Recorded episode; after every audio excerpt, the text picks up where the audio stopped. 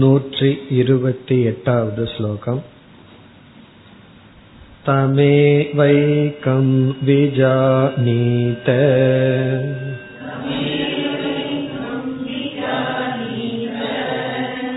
कन्या वाचो विमुञ्चत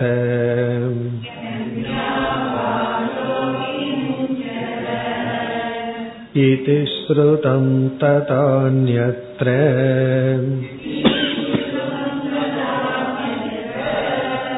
वाचो विक्लापनं त्विति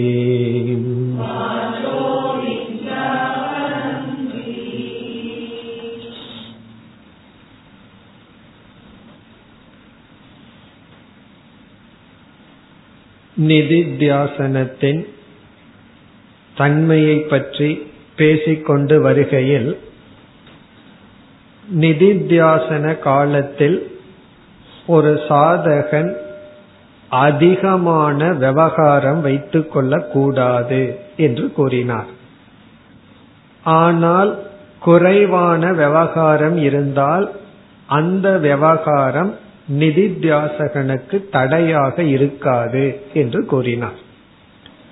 விவகாரம் அனைத்தும் தடையல்ல அதிகமாக இருக்கக்கூடாது என்று கூறினார். இதை பூர்வபக்ஷி ஏற்றுக்கொள்ளாமல் விவகாரமே கூடாது என்று சொல்கின்றான். இல்லை ஆகாரம் நித்ரா நம்மை பாதுகாத்து கொள்ளுதல் போன்ற விவகாரத்தில் ஈடுபட்டால் உடனடியாக மீண்டும் தியானத்திற்கு வர முடியும் என்று சொன்னவுடன் பூர்வபக்ஷி வேறொரு எக்ஸ்ட்ரீம் அடுத்த எல்லைக்கு செல்கின்றான்.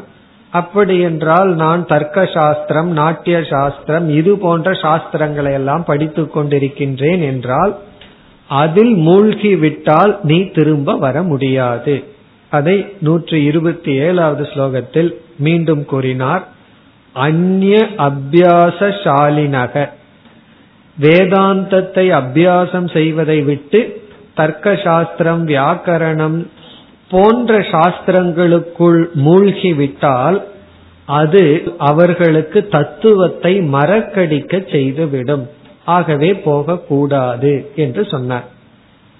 இந்த தன்னுடைய விஷயத்தில் நூத்தி இருபத்தி எட்டாவது ஸ்லோகத்தில் ஸ்ருதி வாக்கியத்தை குறிப்பிடுகின்றார். தமே வைகம் விஜானீத அந்யா வாச்சக விமுஞ்சத. இப்ப இந்த ஸ்ருதி வாக்கியமானது அனாத்ம விஷயத்தில் அதிகமாக ஈடுபடக்கூடாது என்பதை குறிக்கின்றது அதனால்தான் வாச்சக விமுஞ்சக சர்வா வாச்சக என்று சொல்லவில்லை. பேச்சையே விட்டுவிடு பேசாதே என்று சொல்லவில்லை. அந்யா வாச்சக. அந்யாக என்றால் அனாத்ம விஷயமான தேவையற்ற உன்னுடைய மனதை சஞ்சலத்துக்கு உட்படுத்தும் பேச்சை விட்டுவிடு. பேசவே வேண்டாம் என்று சொல்லவில்லை. பிறகு வந்து வேறு சாஸ்திரத்திற்குள் சென்று விட்டால் வாச்சக விக்லாபனம். அது உன்னை உன்னுடைய வாக்கை கஷ்டத்தை கொடுத்து சிரமத்தை கொடுத்து நிதித்தியாசனம் செய்ய முடியாமல் பண்ணிவிடும் என்று தன்னுடைய கருத்துக்கு சுருதி வாக்கியத்தை கூறி பிறகு அடுத்த ஸ்லோகத்தில் மீண்டும் இதே கருத்தை வலியுறுத்துகின்றார் நூற்றி இருபத்தி ஒன்பதாவது ஸ்லோகம்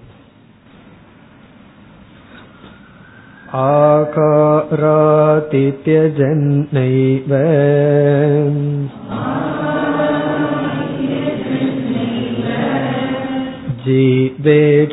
जीवेच्छास्त्रान्तरं त्यजन्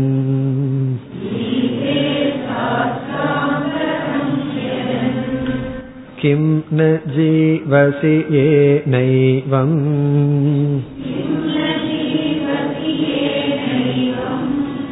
करोष्यत्र दुराग्रहम्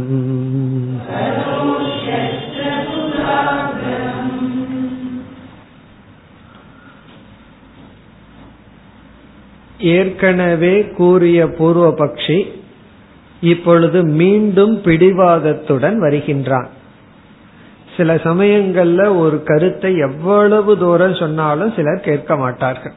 அப்படி இப்ப பூர்வபக்ஷி என்ன சொல்கின்றான்? மீண்டும் நான் வந்து ஆகாராதி முதலிய விவகாரத்தில் ஈடுபட்டால் எந்த விதமான நிதித்தியாசனத்துக்கு பாதையும் இல்லை என்றால் வேறு சாஸ்திரத்திலும் ஈடுபடுவேன் என்று வருகின்றான். நான் வந்து முழுமையாக விவகாரத்தில் ஈடுபடுவேன். காரணம் என்ன? நீங்களே கூறிவிட்டீர்கள் விவகாரம் இருப்பதில் தவறில்லை என்று. ஆகவே நான் முழுவதிலும் வேறு சாஸ்திரம் படிப்பதில் ஈடுபடுவேன் என்று துராகிரகம் செய்தால் அதாவது பிடிவாதம் செய்தால் அவர்களை நோக்கி இங்கு வித்யாரண்யர் பதில் சொல்கின்றார். ஏற்கனவே வந்த பூர்வபக்ஷி அவனே பிடிவாதத்துடன் மீண்டும் வருகின்றான். அவனை குறித்து இங்கு வித்யாரண்யர் பதில் சொல்றார். ஆகாராதி தியஜன் நைவ ஜீவேத். ஆகாரம் முதலியவைகளை தியஜன் என்றால் விட்டு விட்டால் நைவ ஜீவேத் ஒருவன் உயிர் வாழவே முடியாது. ஆகாரம் முதலியவைகளை விட்டு விட்டால் ஒருவன் உயிர் வாழவே முடியாது. அப்படின்னு என்ன அர்த்தம்? அந்த மாதிரி கர்மங்கள் விவகாரத்தை நாம் துறக்க சொல்லவில்லை. அது இருக்கட்டும். அது இருப்பதனால் நிதித்தியாசனத்திற்கு தடை இல்லை. இங்க ஆதி பதத்துல ஆகாரம் முதலிய அப்படின்னு சொல்லப்பட்டிருக்கு. இங்கு ஆதி என்றால் நம்மை தூய்மைப்படுத்திக் கொள்ளுதல் போன்ற கர்மங்கள். ஆகாரம்னா உணவை உட்கொள்ளுதல் பிறகு உறங்குதல் நித்ரா பிறகு சௌச்சம் நம்மை தூய்மைப்படுத்துதல்.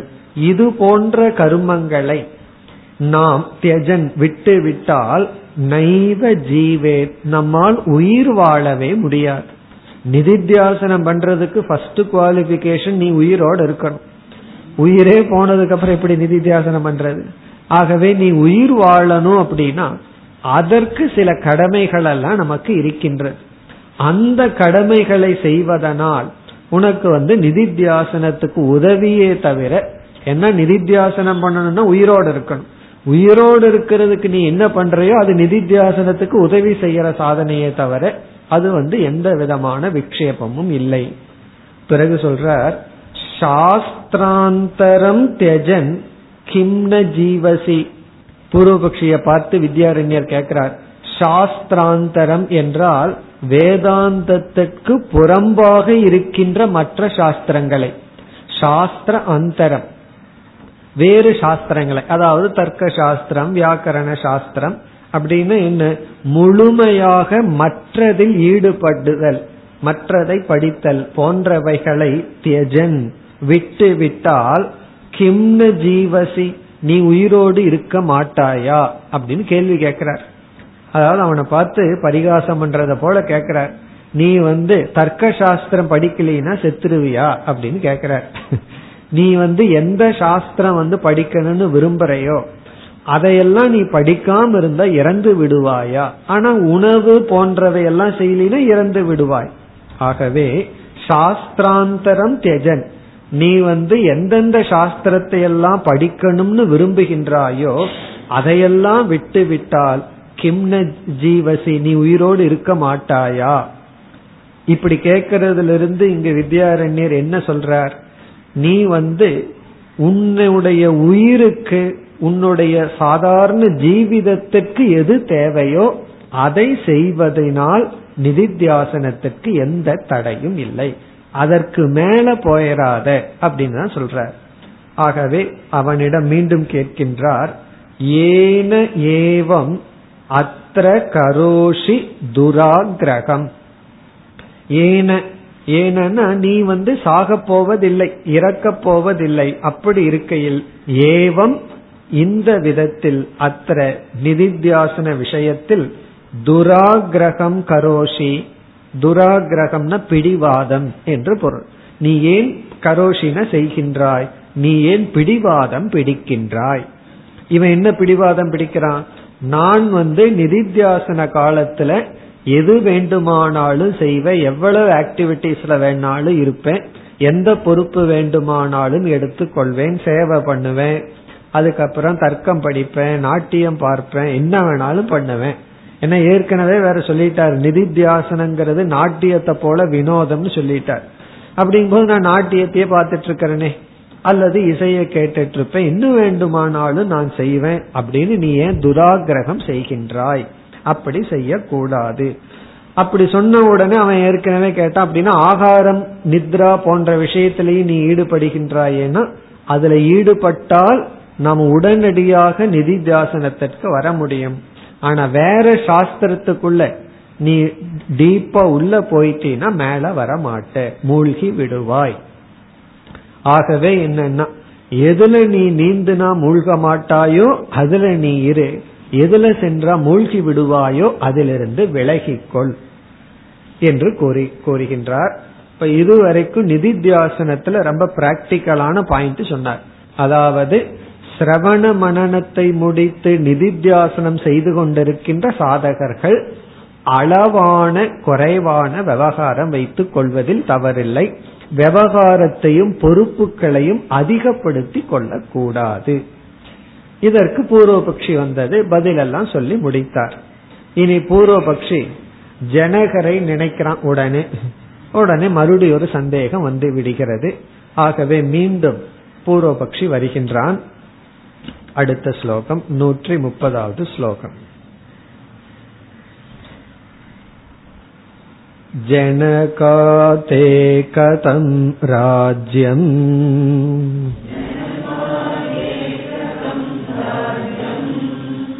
इति चेद्दृढबोधतः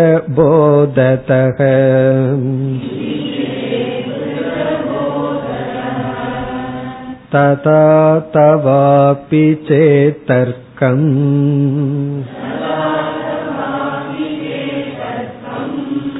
पठयद्वा कृषिं कुरु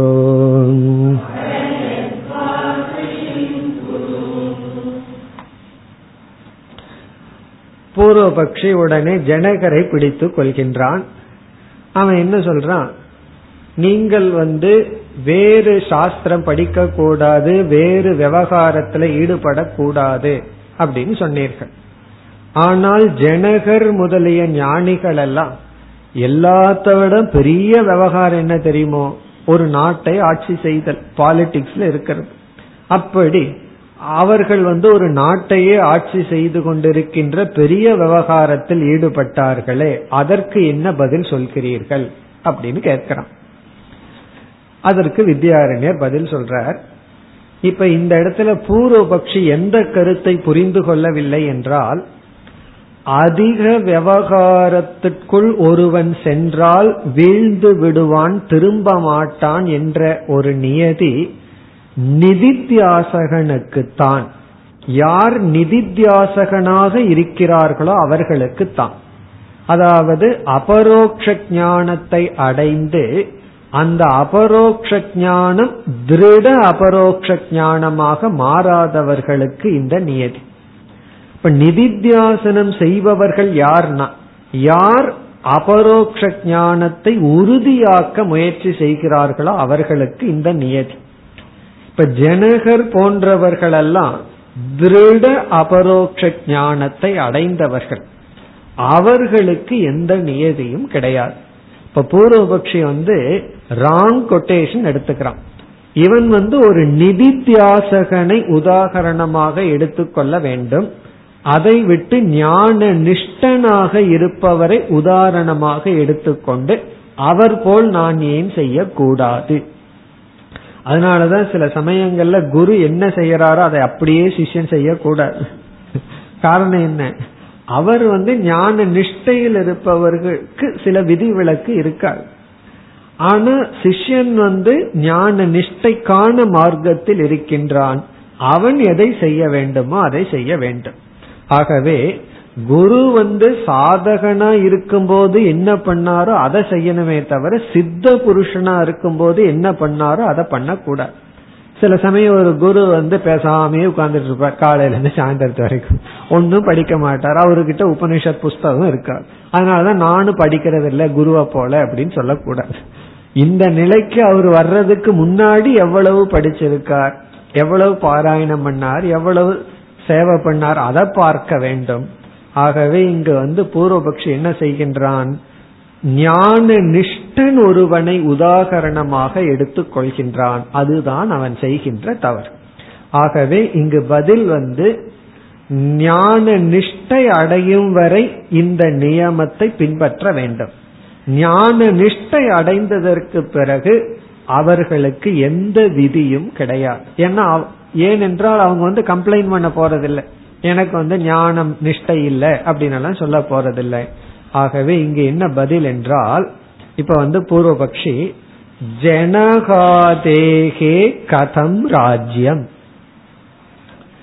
கதம் ராஜ்யம் அதுக்கு மேல நம்ம வார்த்தையை பூர்த்தி பண்ணணும். கதம் ராஜ்யம் அவங்க எப்படி ராஜ்யத்தை பண்ண முடிந்தது செய்கிறார்கள் அது அவங்களுக்கு ஒண்ணு நிதித்தியாசனத்திற்கு தடை இல்லையே. இப்ப ஜனகாதேகே ஜனகர் முதலிய ராஜாக்கள் ராஜ்யம் கதம். அவங்க எப்படி ராஜ்யத்தை செய்ய முடியும்? என்றால் நீங்கள் வந்து நிதித்தியாசன காலத்துல வந்து அதிக விவகாரம் கூடாது என்கிறீர்கள். ஆனால் ஜனகர் போன்றவர்கள்லாம் ராஜ்யத்தையே வைத்திருந்தார்களே என்றால் இதி சேத். இவ்விதம் நீ கேட்டால் அதற்கு பதில் திருடபோததக அவர்களுக்கு போதமானது திருடமாக இருந்ததனால். போதம்னா அபரோக்ஷ ஞானம் திருடம்னா நிஷ்டை. அவர்கள் அபரோக்ஷ ஞானத்தில் நிஷ்டை அடைந்த காரணத்தினால் அவர்கள் வந்து ராஜ்யத்தில் இருந்தார்கள். அவர்களுக்கு எந்த சாதனையும் அவசியம் இல்லை. அதாவது ஒரு ஸ்டேஜுக்கு மேல எந்த சாதனையும் பண்ணாம இருக்கிறது தான் பெரிய சாதனை. ஏன்னா சாதனை பண்ணும்போது நான் சாதகன். அங்க ஜீவபோதம் வந்துடும் கடைசியில எந்த சாதனையும் பண்ணாம பேசாம இருக்கிறது தான் பெரிய சாதனை. சில சமயங்கள்ல உடல்நிலை சில விதமான நோய். இப்ப கை கால் ஏதாவது வீக்கம் வந்திருக்கு அல்லது பிராக்சர் ஏதாவது ஆயிருந்ததுன்னா அந்த டாக்டர் சொல்ற ஒரு பெரிய மருந்து என்ன தெரியுமோ? ஒரு மருந்து சாப்பிடாம ரெஸ்ட் எடுங்க அப்படிங்கறது தான். அதுதான் பேஷண்ட்டுக்கு ரொம்ப கஷ்டம். சில சமயங்கள்ல ரெஸ்ட் எடுக்கிறது தான் மெடிசன் ஒண்ணுமே பண்ணாம இருக்கிறது தான் மெடிசன் அதே போல கடைசி ஸ்டேஜில் என்னன்னா பேசாம இருக்கிறது தான். ஒரு சாதனையும் பண்ணாம இருக்கிறது தான். ஆனால் அது எப்பொழுது நடக்கும்னா எல்லா சாதனையும் பூர்த்தி பண்ணினதற்கு பிறகுதானே தவிர முன்னாடியே கிடையாது. ஆகவே இங்கு ஜனகர் போன்றவர்களுக்கு திருட அபரோக்ஷ ஞானம் இருப்பதனால் அவர்களுக்கு ஒரு சாதனையும் கிடையாது. பிறகு எப்படித்தான் வாழ்வார்கள். அது அடுத்த ஸ்லோகத்துல சொல்லுவார். அவர்களுக்கு ஒரு சாதனையும் கிடையாது. பிறகு சித்தாந்தி பூர்வபக்ஷியினிடம் உன்னுடைய தொல்லை தாங்காம கடைசிய என்ன சொல்கின்றான்? சதா தவ அபிச்சேத். நீயும் ஜனகர போல இருந்தால். இவ்வளவு தூரம் அவன் ஆர்கியூ பண்ணிட்டே வந்திருக்கான். அவன் தொல்லை தாங்காம என்ன சொல்றாரு? ததா அது போல தவ அபி சேத். நீயும் ஜனகர போல இருந்தால் தர்க்கம் பட போய் தர்க்கம் படி அப்படின்னு சொல்லிடுற இவ்வளவு நேரம் அதெல்லாம் பண்ணாதுன்னு சொல்லிட்டு இருந்த வித்யாரண்யர் நீயும் ஜனகர்னு உன்ன நீ நினைத்தால் உனக்கு அந்த அளவுக்கு திருட போதம் இருந்தால் தர்க்கம் பட. போய் தர்க்க சாஸ்திரம் படிச்சிட்டு என்னிடத்துல வந்து தொந்தரவு பண்ணாதன்னு சொல்றார். எத்வா? கிருஷிம் குரு. அல்லது போய் ஏதாவது விவசாயம் பண்ணிட்டு போய் ஏதாவது நிலம் வந்து குத்தகைக்கு வாங்கி அதை போய் உழுது கொண்டு இரு. என்னிடத்துல வராத அப்படின்னு சொல்ற இதனுடைய அர்த்தம் என்ன அப்படின்னா அபரோக்ஷ ஞானம் உறுதியானதற்கு பிறகு சாஸ்திரம் எந்த விதியையும் அவர்களுக்கு கொடுப்பதில்லை. பிறகு அதிக விவகாரம் வேண்டாங்கிறது எந்த ஸ்டேஜில் அப்படின்னா நிதித்தியாசகனாக இருக்கும் பொழுது. கர்மயோகியா இருக்கும் பொழுது இந்த உபதேசம் கூட கிடையாது. நீ முழுமையான பொறுப்பை எடுத்துக்கொள்ள வேண்டும். அதற்கு பிறகு எக்ஸ்ட்ரா சேவைகளெல்லாம் பண்ணி தூய்மைப்படுத்தணும். சில பேர் ஓவர் டைம் சம்பாதிக்கிறது போல நீ அதிகமா பொறுப்பை எடுத்து கொள்ள வேண்டும். இருக்கிற பொறுப்பு போதாதுன்னு கர்மயோகத்துல சொல்லுவோம். பிறகு உபாசனை வரும்போது அந்த கர்மத்தை எல்லாம் மானசீக கர்மமா மாற்றணும்னு சொல்லுவோம். சிரவண காலத்துல அதிக காலம் சிரவணத்திலேயே ஈடுபட வேண்டும். அப்பொழுது தியானம் பண்ண முடியலனா பரவாயில்ல தியானம் பண்ண வேண்டாம்னு சொல்லுவோம். ஒருவர் அப்படித்தான் ரொம்ப நேரம் ஜபம் பண்ணி பண்ணி பழகி கொண்டு இருந்தவர். ஒரு நாளைக்கு நான்கு ஐந்து மணி நேரம் பண்ணி பழகிட்டு இருந்தார். அவர் ஒரு குரு கிட்ட படிக்க போனார். அப்ப குரு என்ன சொன்னாரு? ஜபம் பண்றதை நிறுத்து அப்படின்னார். காரணம் என்ன? நீங்க வந்து மூணு மணி நேரம் கண்ணை மூடி உட்கார்ந்துட்டு இருந்தா எப்படி சாஸ்திரம் படிக்கிறது? அவர் என்ன பண்ணுவார்? கிளாஸ்ல உட்கார்ந்துட்டு திடீர்னு ஜபம் பண்ண ஆரம்பிச்சிருவார். அப்ப என்ன ஆகும்? ஆகவே இப்ப கொஞ்ச நாள் அந்த ஜபத்தை நிறுத்தி சிரவணம் செய். அப்படி அந்தந்த ஸ்டேஜுக்கு தகுந்தாற் போல் சில சாதனைகளை மாற்றிட்டே வரணும். இப்ப அவனே சிரவணம் எல்லாம் பண்ணி முடிச்சா பிறகு வந்து நிதித்தியாசன காலத்துல எல்லா அதர் ஆக்டிவிட்டிஸ் எல்லாம் குறைஞ்சிட்டு நிதித்தியாசனம் பண்ணணும்னு சொல்லுவான் அதையும் பண்ணி முடிச்சுட்டா ஹண்ட்ரட் பர்சன்ட் ஃப்ரீடம் கொடுத்து அனுப்பிச்சு விட்டுறது சரி நிதித்தியாசனமும் உனக்கு முடிஞ்சது. நீ என்ன வேண்டுமானாலும் செய்யலாம். என்று அவனை அனுப்பி விடுவோம். இப்படி அனுப்பிச்சதுக்கு அப்புறம் அவன் என்னதான் பண்ணுவான்? அடுத்த ஸ்லோகத்துல பதில் சொல்றார். சரி நிதித்தியாசனமும் ஓவர் அவனுக்கு எந்த நியமமும் கிடையாது. சரி அவன் எப்படித்தான் வாழுவான் என்றால் அடுத்த ஸ்லோகத்தில் பதில் சொல்கின்றார். நூற்றி முப்பத்தி ஓராவது ஸ்லோகம்.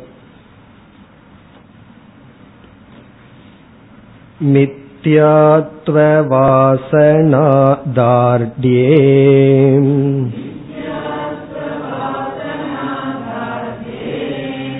प्रारब्धक्षयकाङ्क्षया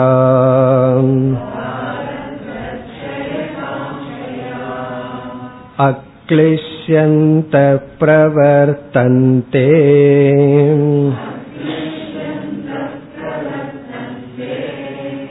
स्वस्वकर्मानुसारतः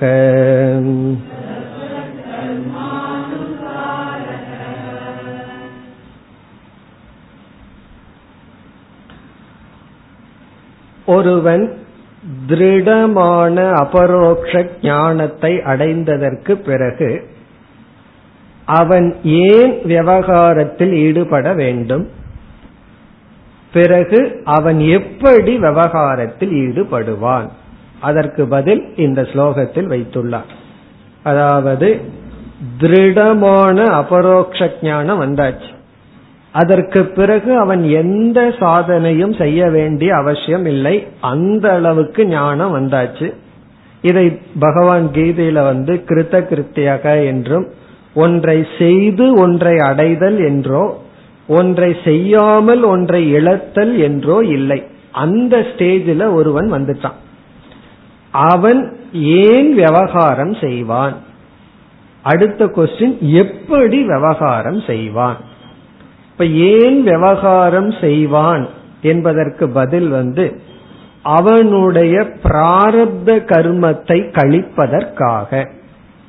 காரணம் ஞானம் வந்து சஞ்சிதத்தில் இருக்கின்ற அனைத்து கர்மங்களையும் நாசப்படுத்தி விடும் ஆகாமி சஞ்சிதத்துல போய் நாசத்தை அடைந்து விடும் ஆனால் பிராரப்த கர்மம் மட்டும் அனுபவித்தால் தான் போகும்.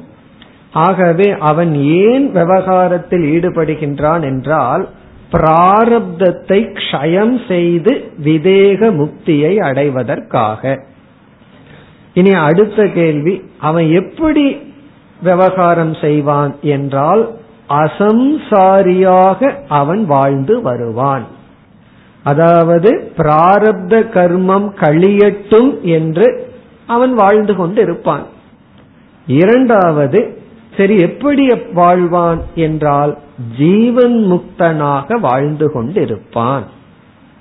இப்ப கதம் பிரவர்த்ததே. எப்படி அவன் வாழ்வான்னா சந்தோஷமாக அசம்சாரியாக ஜீவன் முக்தனாக வாழ்வான். பிராரப்த கர்மம் போகட்டும் என்று அவன் வாழ்வான். இங்க பிராரப்த கர்மம் என்பதில் ஒரு விசேஷம் இருக்கு. நம்ம பொதுவா என்ன சொல்லுவோம்? பிராரப்தம்னு சொன்னா வெளி சூழ்நிலைகள் வந்து நம்முடைய சக்திக்கு அப்பாற்பட்டு வர்றத பிராரப்தம்னு சொல்லுவோம்.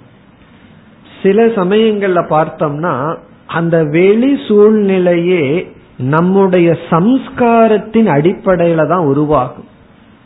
அதாவது யார் யார் எந்தெந்த ஆசையுடன் இறக்கின்றார்களோ அடுத்த ஜென்மத்துல அந்தந்த ஆசைக்கேற்ற சூழ்நிலையில் பிறப்பார்கள்னு கீதையிலையும் பகவான் சொல்றார் உபனிஷத்திலையும் சொல்லப்பட்டுள்ளது.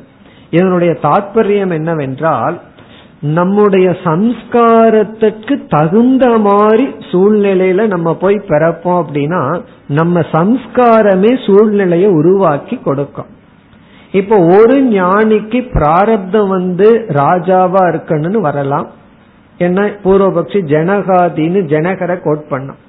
இனி ஒரு ஞானிக்கு வந்து அவன் ஒரு குகையில இருக்கணுங்கிறது பிராரப்தமா இருக்கலாம். ஆகவே அவரவர்களுக்கு என்ன சம்ஸ்காரம் இருக்கோ அதுவே ஒரு பிராரப்தம் தான் சில சம்ஸ்காரம் நமக்குள்ள ஆழ்ந்து இருக்குன்னா அந்த சம்ஸ்காரமும் கூட பிராரப்த கர்மந்தான் ஆகவே அவர்கள் என்ன செய்வார்கள்னா அந்த சம்ஸ்காரத்துக்கு தகுந்த சூழ்நிலையில் இருப்பார்கள். அந்த சம்ஸ்காரப்படி அவர்கள் வாழ்வார்கள். சதுருசம் சேஷ்டதே ஸ்வசியாகான்னு பகவான் சொன்னார். ஞானியும் கூட தன்னுடைய சம்ஸ்காரப்படி வாழ்கின்றான். ஆகவே அவன் அவனுடைய சம்ஸ்காரத்தை அப்படியே அனுமதி கொடுக்கின்றான்.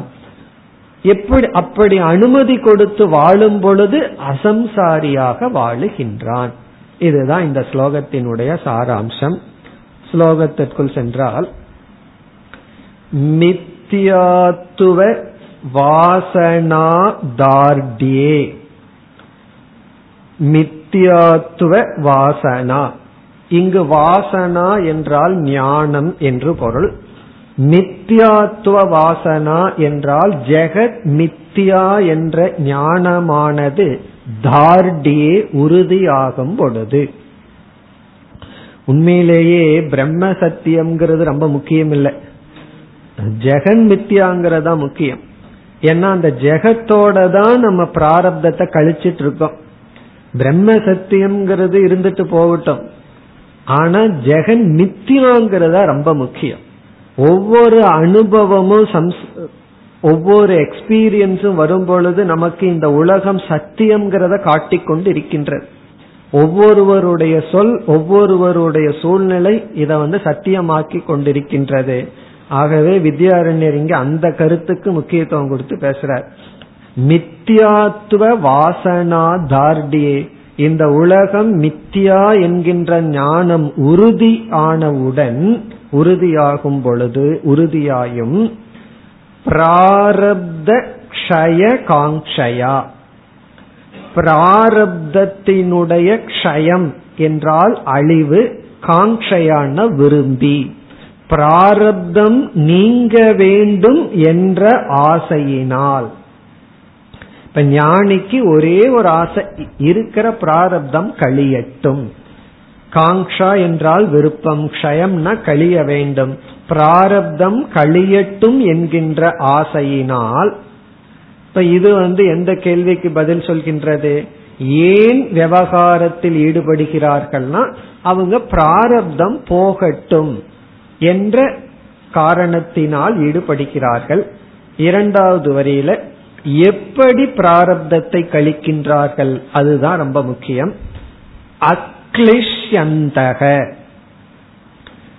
கிளிஷ்யந்தக என்றால் வேதனைப்பட்டு கொண்டு அக்லிஷ்யந்தக என்றால் வேதனைப்படாமல்.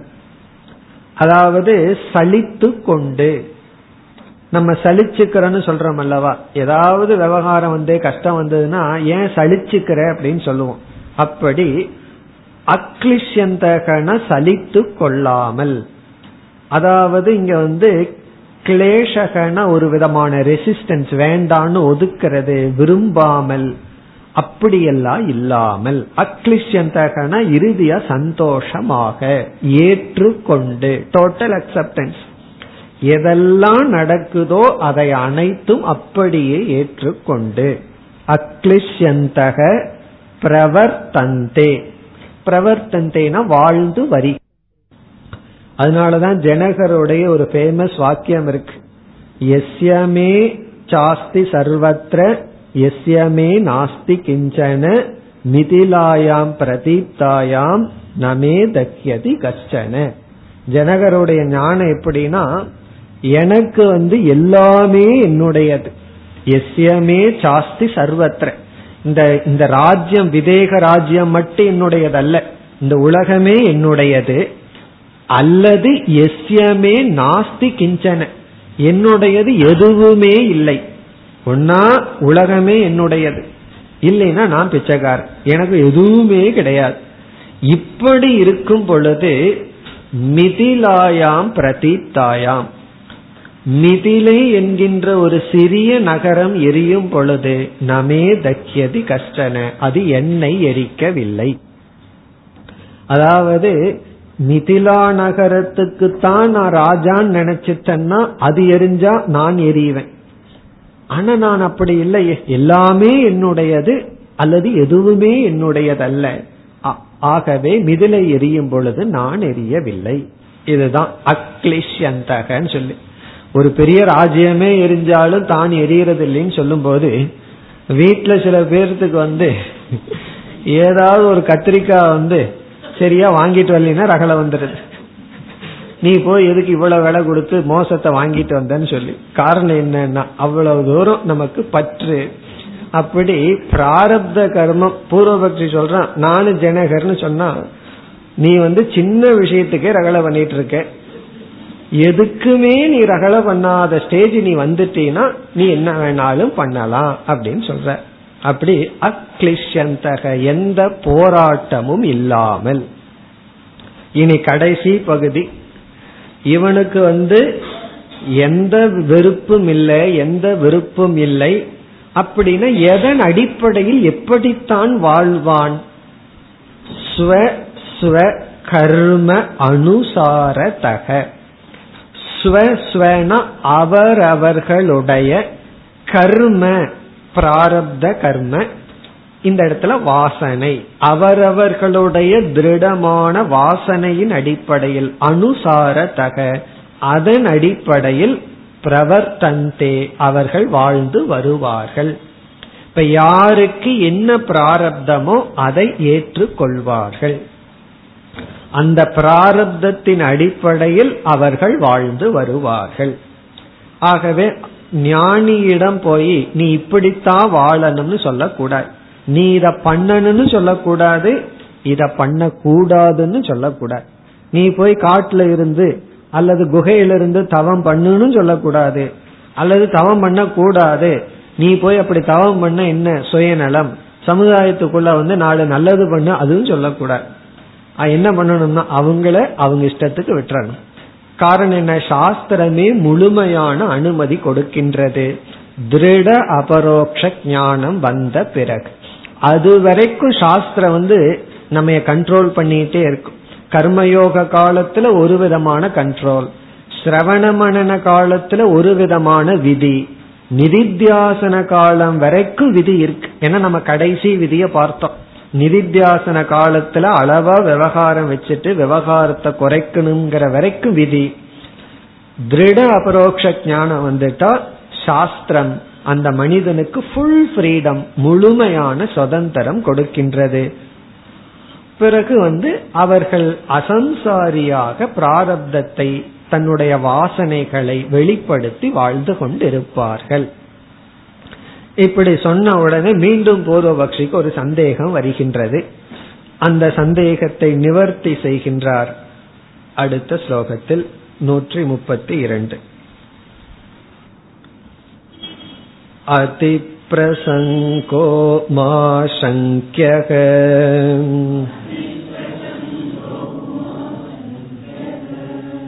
स्वकर्म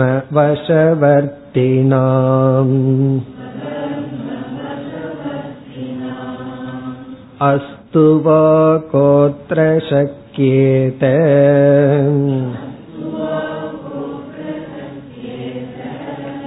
कर्म वारयितुं वद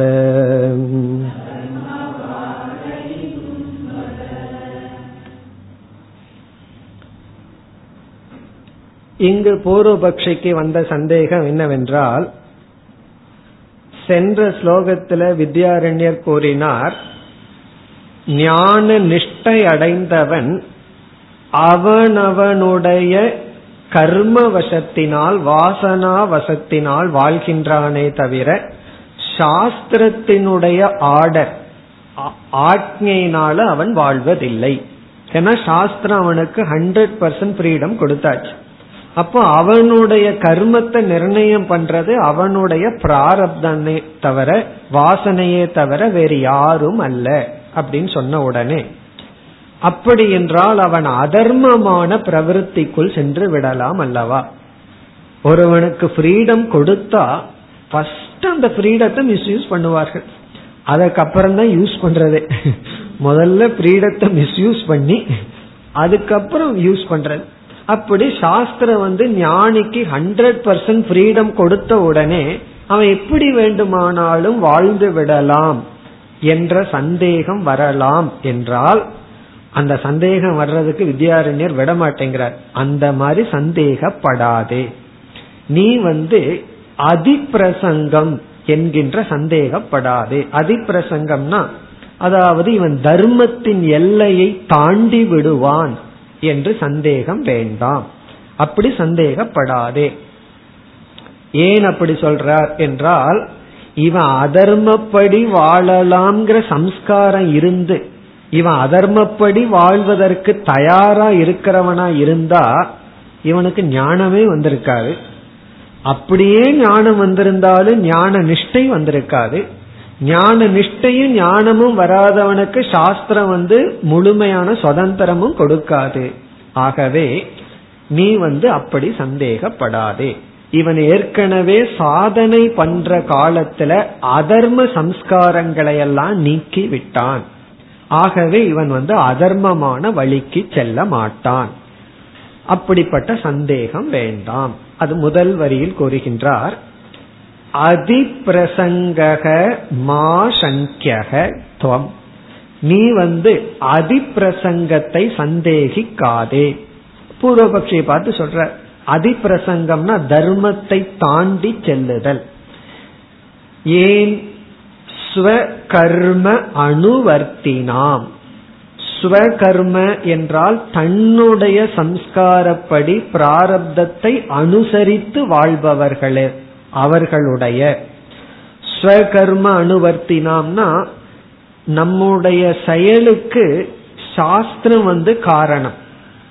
இப்ப பல பேர் வந்து பாதையில ரோட்ல போயிட்டு இருக்கும் போது ஏன் டிராபிக் ரூல்ஸ ஃபாலோ பண்றாங்க அப்படின்னா பயத்தினாலதான். யாருமே வந்து ஒரு பக்குவமாயி ஃபாலோ பண்ற மாதிரி இல்லை. காரணம் என்ன? அப்படி நம்ம ஃபாலோ பண்ணல அப்படின்னா இந்த ஃபைன் கிடைக்கும் அப்படின்னு சொல்லி. இப்படி வந்து நம்முடைய ஒவ்வொரு ஆக்ஷனுக்கும் ஒரு பயம் காரணமா இருக்கு. யாராவது சொல்லிடுவார்களா யாராவது தப்பா நினைச்சுக்குவாங்களா? சில பேர் யாராவது தப்பா நினைச்சுக்குவாங்கன்னு குறைவா சாப்பிடுவார்கள். யாரு இல்ல அப்படின்னா விட்டா அவங்க சாப்பிடுறது வேற. சுத்தி நாலு பேர் இருக்கும் போது சாப்பிடுறது வேற. இதுல இருந்து என்ன தெரியுதுன்னா நம்முடைய ஒவ்வொரு ஆக்ஷனுக்கும் நமக்குள்ளேயே ஒரு பயம் ஒரு சுதந்திரம் இல்லை. இவங்க அப்படி நினைச்சுக்குவாங்க அவங்க அப்படி நினைச்சுக்குவாங்கன்னு சொல்லி. ஆகவே இது உண்மையிலேயே நமக்குள்ள கட்டுப்பாடு இல்லாது இருக்கும் போது இப்படி இருக்கிறது நல்லது. அட்லீஸ்ட் அதாவது கட்டுப்படுத்துகிறது. ஞானிக்கு எந்த கட்டுப்பாடும் இல்லை என்றால் அத சுவ கர்ம அவர்களுடைய விருப்பப்படி சம்ஸ்காரப்படி அணுவர்த்தினாம் வாழ்ந்து வருபவர்களுக்கு அதிப்பிரசங்கக தர்மத்தை கடந்து செல்லுதல் என்பது மா சங்கியக சந்தேகிக்க வேண்டாம். ஆனா இந்த இடத்துல வித்யாரண்யர் அதற்கான பதில சொல்லல. இதெல்லாம் ஏற்கனவே நமக்கு தெரிஞ்சிருக்கும்னு விட்டுட்டார். பதில் மட்டும் சொல்லல. ஏ பூர்வபக்ஷி அப்படி சந்தேகிக்காத அதோட நிறுத்திட்டார். ஏன் என்றால் பதில் வந்து நம்ம பார்த்ததுதான். அதாவது அவர்கள் அதர்ம சம்ஸ்காரங்களை எல்லாம் தவத்தினால் நீக்கித்தான் அவர்கள் தர்மத்திற்கு வந்துள்ளார்கள். பிறகு தர்மத்தையும் அவர்கள் கடந்து ஞானத்திற்கு வந்துள்ளார்கள். ஆகவே மீண்டும் அவர்கள் செல்ல மாட்டார்கள். பிறகு பூர்வபக்ஷி விட மாட்டேங்கிறான் சப்போஸ் அவர்களிடம் இருந்து ஏதாவது ஒரு அதர்மமான செயல் வந்தால் என்ன ஆகிறது அப்படின்னு கேட்டா இங்க ஞானத்தினுடைய மகிமையை புகட்டுவதற்காக அப்படி அவர்களிடம் ஒரு அதர்மமான செயல் தோன்றினாலும் அந்த செயலினால் அவர்களுக்கு பாதிப்பு இருக்காது அப்படின்னு இரண்டாவது வரையில பதில் சொல்ற இதற்கு பேர் வந்து பிரௌடவாதம் அப்படின்னு பேர். இதுக்கு பேர் பிரௌடவாதம். பிரௌடவாதம்னா அப்படி நடக்காது. நடப்பதாக இருந்தாலும் அப்படின்னு சொல்றது. பிரௌடவாதம். இத வந்து பகவானே கீதையில பண்ணியிருக்கார். பதினெட்டாவது அத்தியாயத்துல ஹத்துவாபி இமான் லோகான் ந ஹந்தி ந நிபத்தியதேன்னு சொல்ற இந்த ஞானி வந்து இமான் லோகான் ஹத்துவா இந்த உலகத்தையே கொன்றாலும் அவனுக்கு வந்து எந்த பாதிப்பும் இல்லை. அப்படின்னா ஞானி வந்து உலகத்தையே அழிப்பானா அப்படின்னு கேள்வி அல்ல. இது எதற்குனா ஞானத்தினுடைய மகிமையை காட்டுவதற்கு இப்படி சொல்வது ஒரு கால் அவர்களுடைய ஒரு சம்ஸ்கார அதர்மமா இருந்து அவர்கள் ஒரு அதர்மமான செயலையே செய்திருந்தாலும் அவர்கள் ஞானியாக இருந்திருந்தால் அந்த கர்மமானது அவர்களை பாதிக்காது. அப்படின்னா நானும் அதர்மம் பண்றேன். அது ஞானம் வந்து என்ன காப்பாற்றுன்னு சொல்லக்கூடாது. தவறா இதை எடுத்துக்கொள்ள கூடாது இது வந்து பிரௌடவாதம் அல்லது ஞானத்தின் மகிமை. அதாவது ஒரு லாஜிக்கில் இது அடிபட்டுரும் புண்ணிய கர்மம் பண்றார்கள் புண்ணியம் அவங்களுக்கு வர்றதில்லை அப்படின்னா சப்போஸ் பாப கர்மம் வந்திருந்தாலும் பாபமும் வருவதற்கு வாய்ப்பு இல்லை ஏன்னா புண்ணியம் அவர்களுக்கு வருவதில்லைன்னா பாபமும் வராது. ஆகவே ஆனால் அவர்கள் அப்படி ஈடுபட மாட்டார்கள். இருப்பினும் அவர்கள் தன்னை அறியாமல் ஒரு கால் நம்ம பீஷ்மர ஞானின்னு வச்சுக்குவோமே. அப்படி எடுத்துக்கொண்டு அவர்கள் அவர் வந்து அதர்மத்தின் பக்கம் இருந்துட்டார்னாலும் கூட அவர்னால அன்று அவரை பாதிக்காது. அவர் ஞானியாக இருந்திருந்தார் இவ்விதம் அவர்கள் ஒரு அதர்மத்தில் ஈடுபட்டிருந்தாலும் அதுவும் அவர்களை பாதிக்காது. அது இரண்டாவது வரியில சொல்றார். அஸ்துவா அஸ்துவான்னு இருக்கட்டும். அதிப்பிரசங்கக அஸ்துவா. முதல் வரியில ஸ்திதிய சொல்லிட்டார். அதிப்பிரசங்கம் கிடையாதுன்ட்டார். ஒரு கால் இருந்தாலும் அஸ்துவா. கோத்திர சக்கியதே. கர்ம வார இதும். யார் கர்மத்தை தடுக்க முடியும்? கர்ம வார இதும். அவர்களுடைய பிராரப்த செயலை தடுக்க வார இதும்னா தடுக்க கக அத்திர சக்கியதே யாரால் முடியும்? அப்படின்னு என்ன?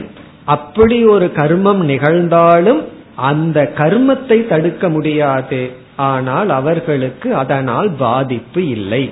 கடைசியில வத நீயே சொல் அப்படின்னு சொல்ற. அப்படின்னு என்ன அர்த்தம்? நீயே சொல் கர்மத்தை யாரால் தடுக்க முடியும்? இதுல ரெண்டு கருத்தை வித்யாரண்யர் சொல்றார். ஒன்று பிராரப்தத்தினுடைய பலம். பிராரப்தம் வந்து அவ்வளவு பலமானது. அதை யாராலும் ஒன்று செய்ய முடியாது. இனி ஒன்று எந்த பிராரப்தமும் ஞான நிஷ்டனுக்கு சம்சாரத்தை கொடுக்காது. சம்சாரம் பிராரப்தமா இருந்தால் பிறகு வந்து மோக்ஷத்துக்கு முயற்சியே நம்ம பண்ண முடியாது. ஏன்னா பிராரப்தமே கொடுத்துட்டு போயிருட்டுன்னு சொல்லிடுவோம். ஆகவே எப்படிப்பட்ட பிராரப்தமாக இருந்தாலும் அந்த பிராரப்தத்தினால் ஞானிகளுக்கு எந்த பாதிப்பும் இல்லை. இனி இந்த கருத்தை முடிவுரை செய்ய போகின்றார். எங்கேயோ ஆரம்பிச்சார் வித்யாரண்யர். அப்படி அடுத்த இரண்டு ஸ்லோகங்களில் முடிவுரை செய்து முதல் வரியை முடிக்க போகின்றார். ஆத்மானம் சேத் விஜானியாத்னு ஆரம்பிச்சார். பிருகதாரண்யக வாக்கியம். முதலாவது ஸ்லோகம் வந்து அதை அறிமுகப்படுத்தி இனி இந்த இரண்டு ஸ்லோகத்தில் முதல் வரியினுடைய விளக்கத்தை முடிக்க போறார். எப்போ? நூத்தி முப்பத்தி நாலு ஸ்லோகம் ஒரு வரிக்கு. அதை சொல்லி முடிக்க போகின்றார்.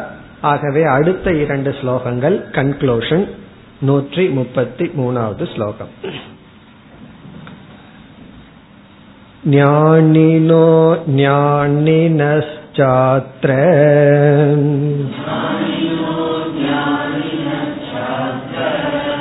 समे प्रारब्धकर्मणि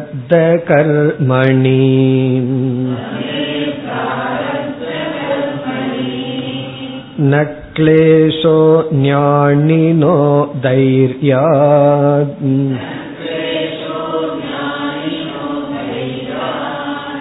मूढक्लिश्यत्यभिजायते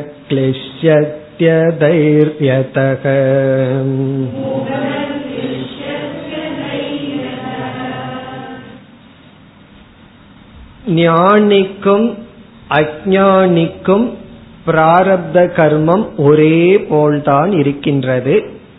ஆனால் ஞானி பிராரப்தத்தினால் துயரப்படுவதில்லை அஜானி துயரப்படுகின்றான். இப்ப ஞானி அஜானி பிராரப்தத்துல எந்த பக்ஷபாதமும் கிடையாது. ஆனால் ஞானி வந்து பிராரப்தத்துல பாதிக்கப்படுவதில்லை அஜானி பாதிக்கப்படுகின்றான். என்ன காரணம்னு கேட்ட என்ன பதில் சொல்லுவோம்? ஞானிக்கும் அஜானிக்கும் பிராரப்தம் ஒண்ணுதான். ஞானி பிராரப்தத்தினால பாதிக்கப்படுவதில்லை. அஜானி பிராரப்தத்தினால் பாதிக்கப்படுகின்றான். இதற்கு என்ன காரணம்? இதுக்கு என்ன பதில் சொல்லுவோம்? ஞானம் அஜானம் தான் காரணம். ஏன்னா இங்க ஞானி அங்க அஜானி. இப்ப ஞானம் பிராரப்தத்திலிருந்து அவனை காப்பாற்றுகின்றது. அஜானமானது துயரம் வர வைக்கின்றது அல்லது காப்பாற்றுவதில்லை. அதுதான் காரணம். அதைத்தான் கூறுகின்றார். ஞானினக அஜானினக ச அத்திர அத்தன இந்த விஷயத்தில் இந்த வாழ்க்கையில் அஸ்மின் ஜீவிதே இந்த வாழ்க்கையில ஞானிகளுக்கும் அஜானிகளுக்கும் பிராரப்த கர்மணி சமேபவதக. பிராரப்த கர்மமானது சமமாகவே இருக்கின்றது. ஞானிகளுக்கும் அஜானிகளுக்கும் பிராரப்த கர்மணி சமே. பிராரப்த கர்மமானது சமமாகவே இருக்கின்றது. இந்த பிராரப்த கர்மத்தையும் பார்த்தோம்னா இந்த பிராரப்தத்துல பிப்டி பர்சன்ட் சுகம் இருக்கும் பிப்டி பர்சன்ட் துக்கம் இருக்கும். அதாவது சில சமயங்கள்ல நமக்கு உடலுக்கு சௌகரியமான சூழ்நிலைகள் நல்லா இருக்கும். சில சமயம் கஷ்டம் இருக்கும். அதே போல யாருடைய வாழ்க்கையில பார்த்தாலும் எல்லா நேரத்திலையும் எல்லோருமே சந்தோஷமா இருக்க மாட்டார்கள். வெளி சூழ்நிலையில் அதாவது சந்தோஷமான சூழ்நிலை. சில சமயங்கள்ல கஷ்டம் இருக்கும் சில சமயங்கள்ல சுகமான சூழ்நிலை இருக்கும். இந்த சூழ்நிலை சமமாக இருந்த போதிலும் ந கிளேஷக ஞானி நக. ஞானிக்கு அதனால் கிளேசம் இல்லை. கிளேசம்னா மன தாபம் மனதில் இருக்கிற சந்தாபம் ஒரு வேதனை அல்லது சம்சாரம். வெளியே இருக்கிற கஷ்டத்தை நம்ம பேசல. அதாவது ஒரு ஸ்போர்ட்ஸ் மேனோ அல்லது குழந்தைகளோ பிடி அவர்ல போய் விழுகுங்க ஆடும் அவ்வளவு கஷ்டப்பட்டுட்டு இருக்கும். ஆனா என்ன சந்தோஷமா இருக்கும். ரத்தம் எல்லாம் வரும். அதை தொடச்சிட்டு விளையாடிட்டு இருக்கும். ஆனா கிளாஸ்ல வாத்தியார் ஒரு சின்ன கொட்டு வச்சா அழுதுருவான் பையன். காரணம் என்ன அப்படின்னா அவன் அதை விரும்பல. அல்லது வீட்டுல ஒரு மிரட்டுனா அழுகிறான். ஆனா கீழே விழுந்தா அழுகிறதுல காரணம் என்னன்னா வெளி சூழ்நிலையில வர்ற கஷ்டம் வேற உள்ள வர்ற கஷ்டம் வேற. அந்த பையனுக்கு வந்து அப்பா அம்மா நம்ம ரிஜெக்ட் பண்றாங்கிறது தான் அவனுக்கு அதாவது துயரத்தை கொடுக்கின்றது. சென்ஸ் ஆஃப் ரிஜெக்ஷன் ஐ ஆம் ரிஜெக்டட் என்ன அவன் கண்டுக்கல? என்ன அவன் நேசிக்கவில்லை? உலகம் என்னை ஒதுக்குகின்றது. இதுதானே நம்முடைய துக்கம் எல்லாம் இன்செக்யூரிட்டி எல்லாம். இப்ப இதெல்லாம் ஞானிக்கு கிடையாது. அதான் கிளேஷக ஞானினக கிடையாது. காரணம் என்ன? அதை வித்யாரண்யர் கொடுக்கின்றார் தைரியாத். இங்க தைரியம் என்றால் ஞான பலம் ஞான பலாத் ஞானம் என்கின்ற பலத்தினால். இவருக்கு வந்து ஞானம்ங்கிற ஒரு பலம் இருக்கான் உண்மையிலேயே அதுதான் பலம். எல்லா பலத்தை விட ஞான பலம் தான் உண்மையான பலம். ஞானத்தினால வர்ற ஒரு பலம். அதனால் இவர்கள் வந்து பிராரப்தத்தை தைரியமாக சந்திக்கின்றார்கள். இனி அஜானியினுடைய விஷயம் எப்படி? கிளிஷ்யதி அதைரியதக. கிளிஷ்யதி யாரு? அஜானி அஜானி வந்து வேதனைப்படுகின்றான் சங்கடப்படுகின்றான் புலம்புகின்றான். ஏன் அதைரியதக. அவனுக்கு ஞான பலம் இல்லாத காரணத்தினால்.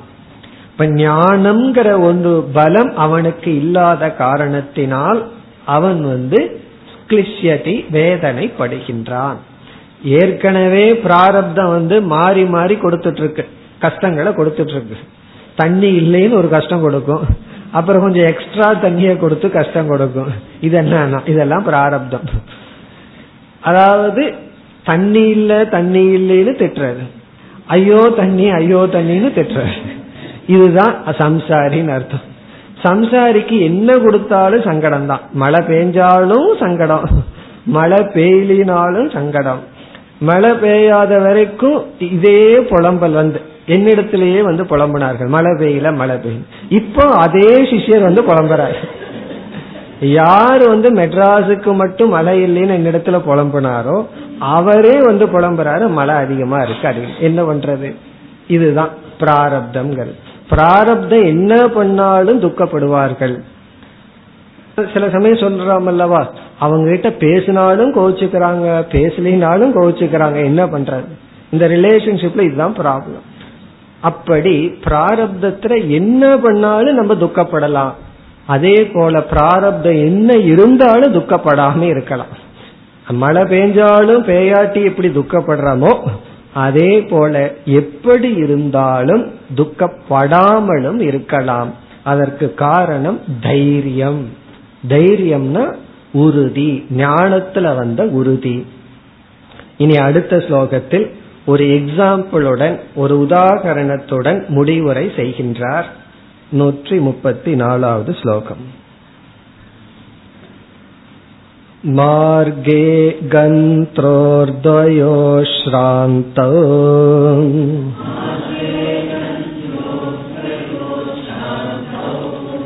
श्रान्तौ समायाम्यप्यदूरताम्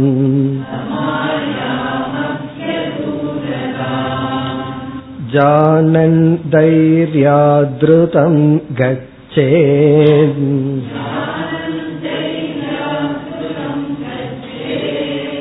अन्यस्तिष्ठति दीनदीः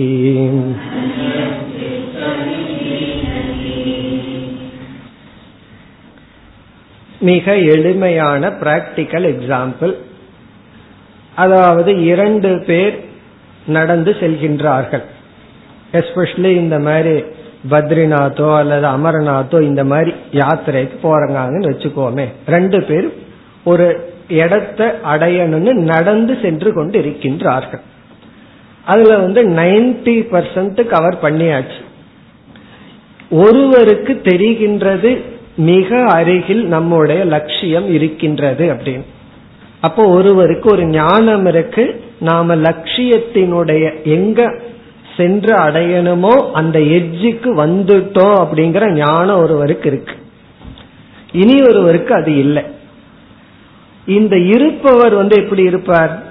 மிக அருகில வந்துட்டோம் கொஞ்ச தூரம் போய் போனா போய் சேர்ந்துடலான்னு ஒரு உற்சாகத்துடன் நடந்து போவார்.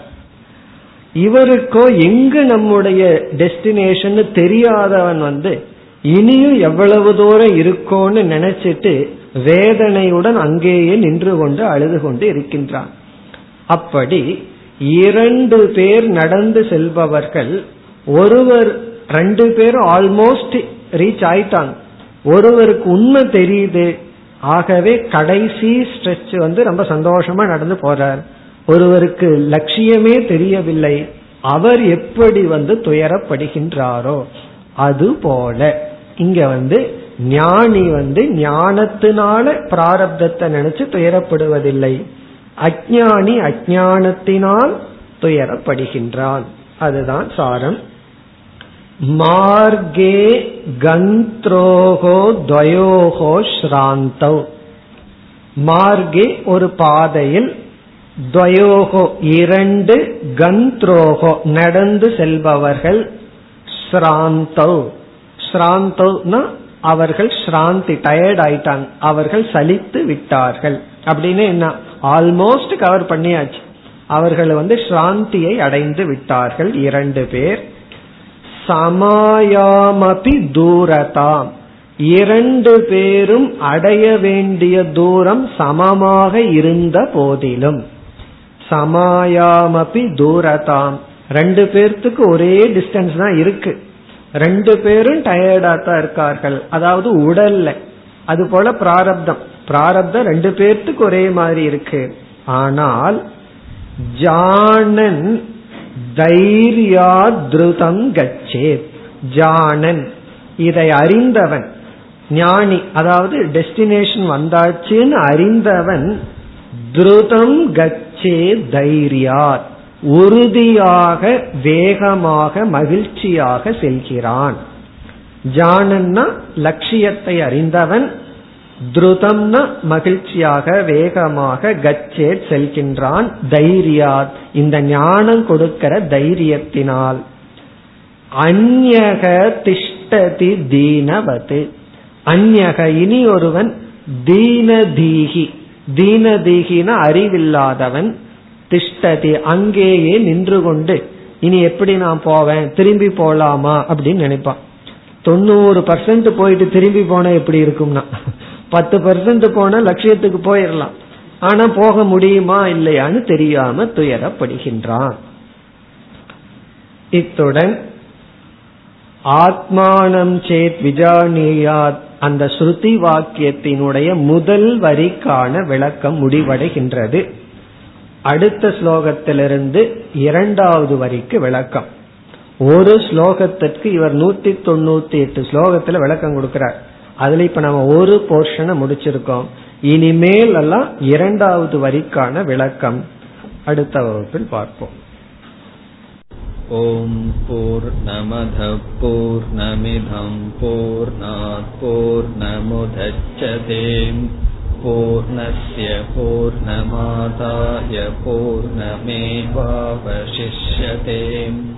ॐ शान्ति शान्ति शान्तिः